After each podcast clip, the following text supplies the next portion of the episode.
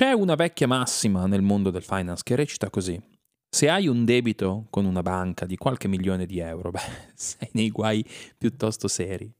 Se invece le devi un miliardo di euro, quella che è nei guai è la banca. Io mi chiamo Simone Tolomelli, sono il Product and Data Director di UM Italia e quella che state per ascoltare è la quarta puntata di What's the Buzz. Ora, già che il mondo vive un periodo bello sereno, vuoi tu non metterci dentro una tonnellata di rivoluzioni? Da anni stiamo assistendo a un processo che difficilmente riusciamo a sancire si tratti di una estensione del quadro preesistente o di un reset totale che dà vita ad una cosa completamente nuova. Il cuore di tutto, questa volta, è la televisione e in qualche misura anche il televisore, l'oggetto.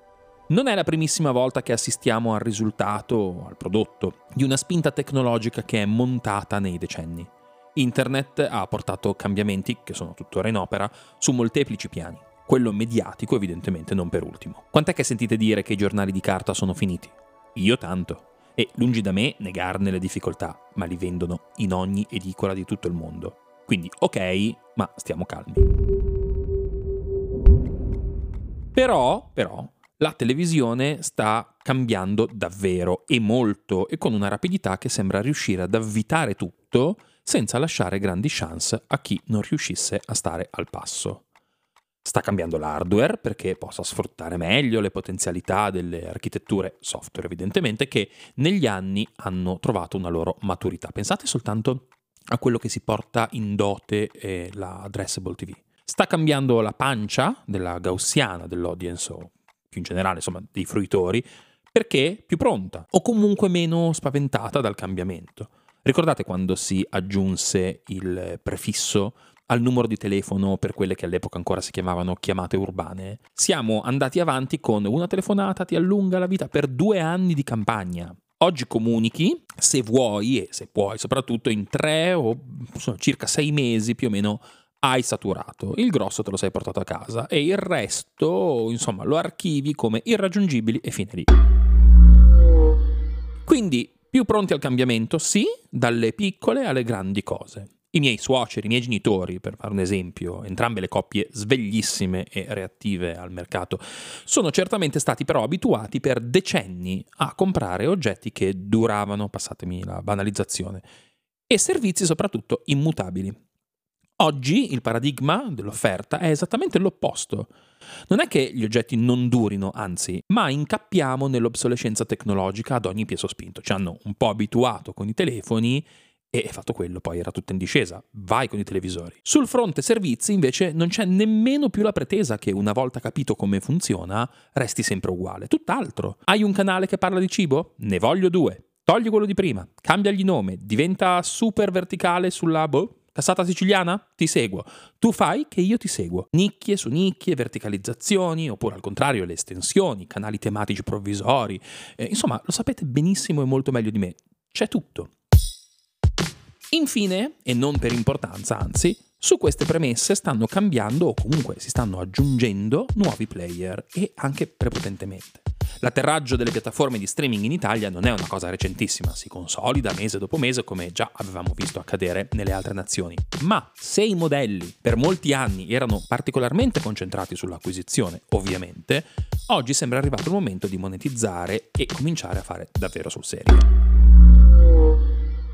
Lo sapete perfettamente di che cosa sto parlando. Affrontiamo il famigerato elefante nella stanza, direbbero oltre manica e oceano.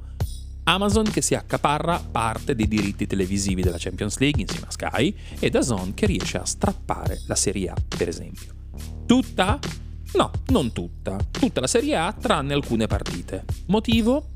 Beh, la legge italiana, che nella Costituzione pure sancirebbe la libera impresa, ovvero che lo Stato non possa ingerire sulle politiche di business dei privati, ma nella pratica poi, e per garantire la pluralità di mercato, decide che alcune partite devono necessariamente andare ai competitor.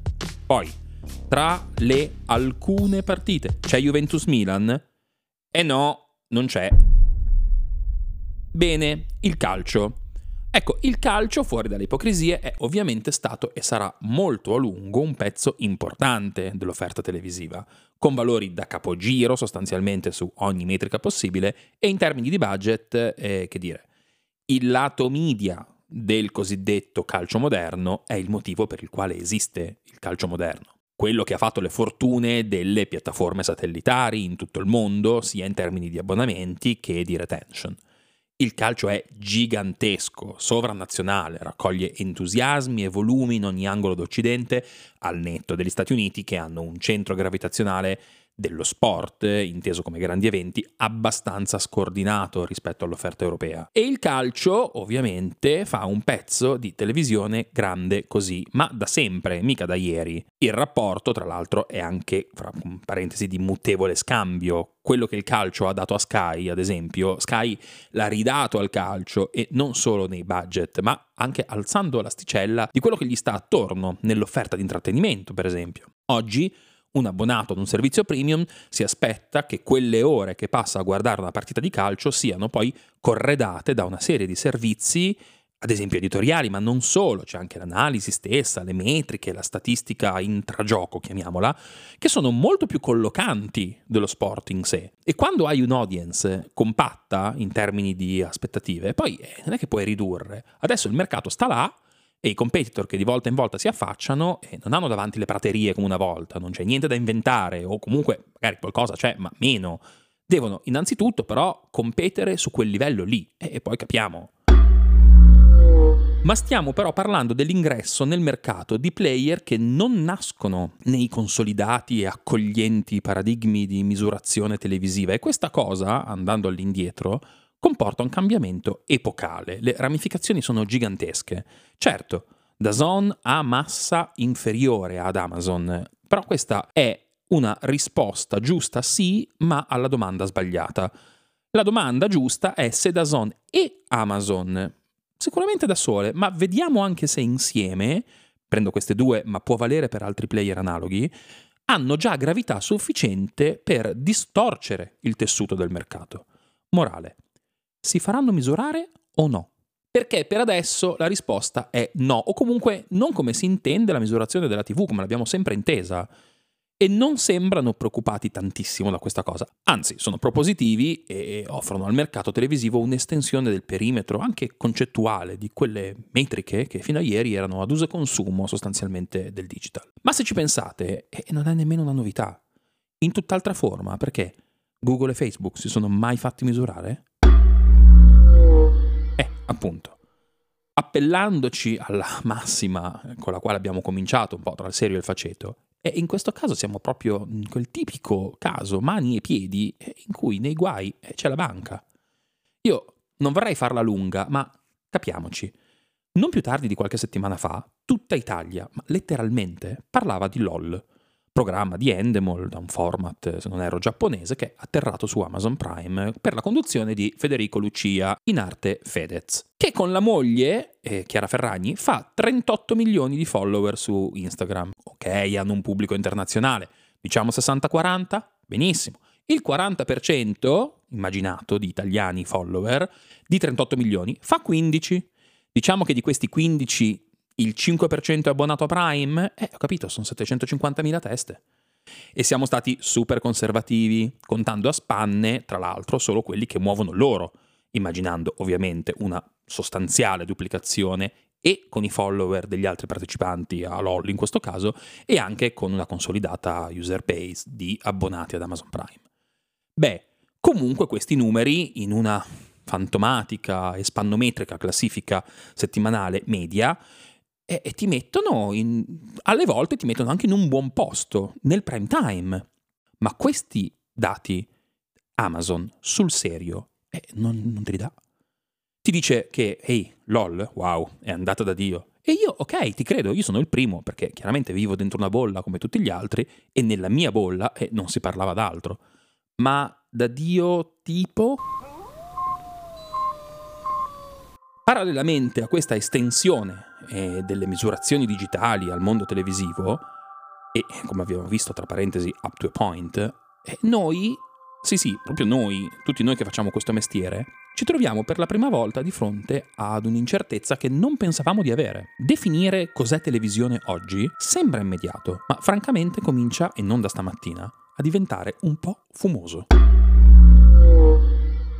Succede perché i margini di dove finisca la televisione che conoscevamo e inizi quella che invece si annuncia eh, non sono netti. È un limite sfocato, perché chi l'ha detto che ci debbano essere dei limiti? Certo. Però, sai, se cambiamo i modi di consumare, le metriche sulle quali si costituiscono e i modelli di sostenibilità e il principio stesso di raccolta, se cambiano i player, l'hardware, il software e in modo forse preponderante l'audience e la sua attitudine nel fruire del mezzo, Beh, eh, non è che puoi far finta di niente, fischiettare ed è tutto uguale a prima, perché non lo è nei fatti.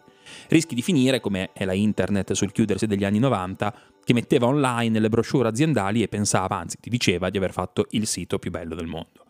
Il cambiamento va dominato, non subito, siamo tutti d'accordo, ma perché si possa dominare, quindi domare, eh, va prima capito, va accolto. E qui arriviamo al limite ultimo della questione, che è quella che certamente interessa tutta la industry, ma che nello specifico, al centro delle domande che ci stiamo ponendo, ne vede tornare una su tutte e su ogni tavolo con parecchia insistenza, cioè gli inserzionisti. Eh, ma che ne pensano? Perché eh, il tango si balla in due.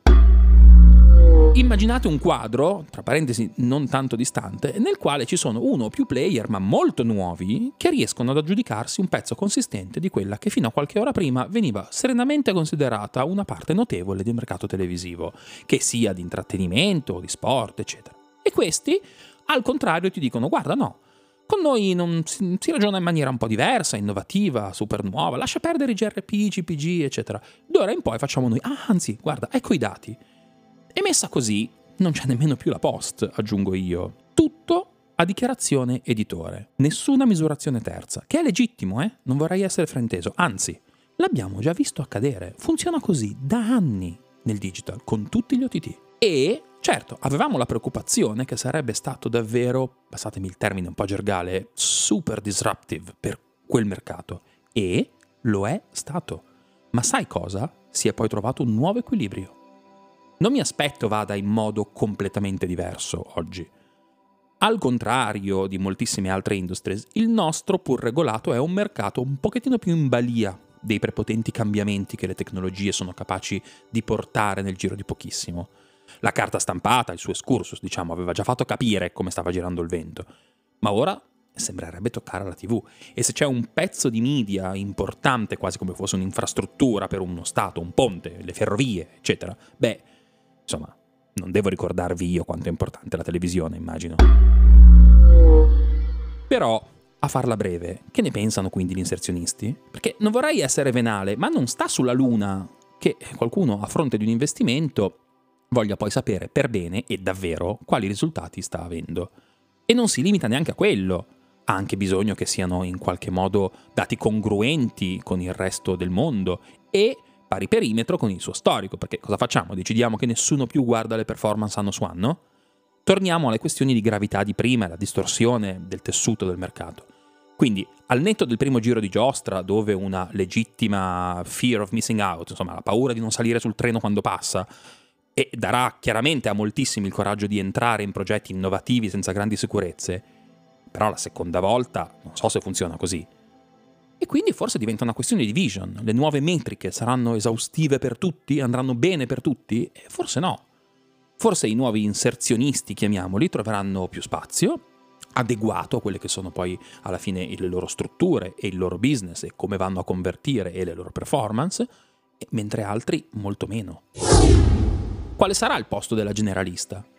E quella digitale, quella delle piattaforme di streaming che entrano, non dico in un palinsesto, però perlomeno nello stesso mondo, nella stessa realtà in cui gli altri da sempre hanno a che fare con quella costante che dice va bene che i clienti sono, appunto le persone sono clienti di migliaia di mercati, però sempre 24 ore hanno. Ecco, diventerà la nuova premium? E che ne sarà dell'attuale premium dunque? Noi come consumatori, come audience, ci adatteremo, ma parlo proprio in termini di media, ad un mercato fortemente virato sulle performance, anche su un mezzo che è stato, e al momento resta, il principato dell'upper funnel, senza timore di smentita, da decenni. Se chi, non essendo per esempio mai stato abbonato a Sky Calcio, ma iscritto ad Amazon Prime, dall'oggi al domani diventa però un pezzo consistente, se non addirittura preponderante, di un'audience super profilata, alto spendente, digitalmente alfabetizzata e a suo agio negli acquisti online, che è fattore di rimente. Cambiano le carte in tavola? Sì o no? Eh, eh, io dico di sì. E per cos'altro ci sarà spazio però? La mia è una curiosità professionale. Per altri temo sia l'unica domanda da farsi ogni giorno e ogni notte fino a trovare una risposta che non faccia tremare i polsi.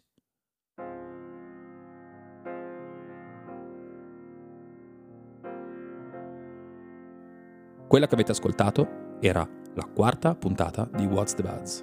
Da parte mia e di tutta UM Italia, ciao!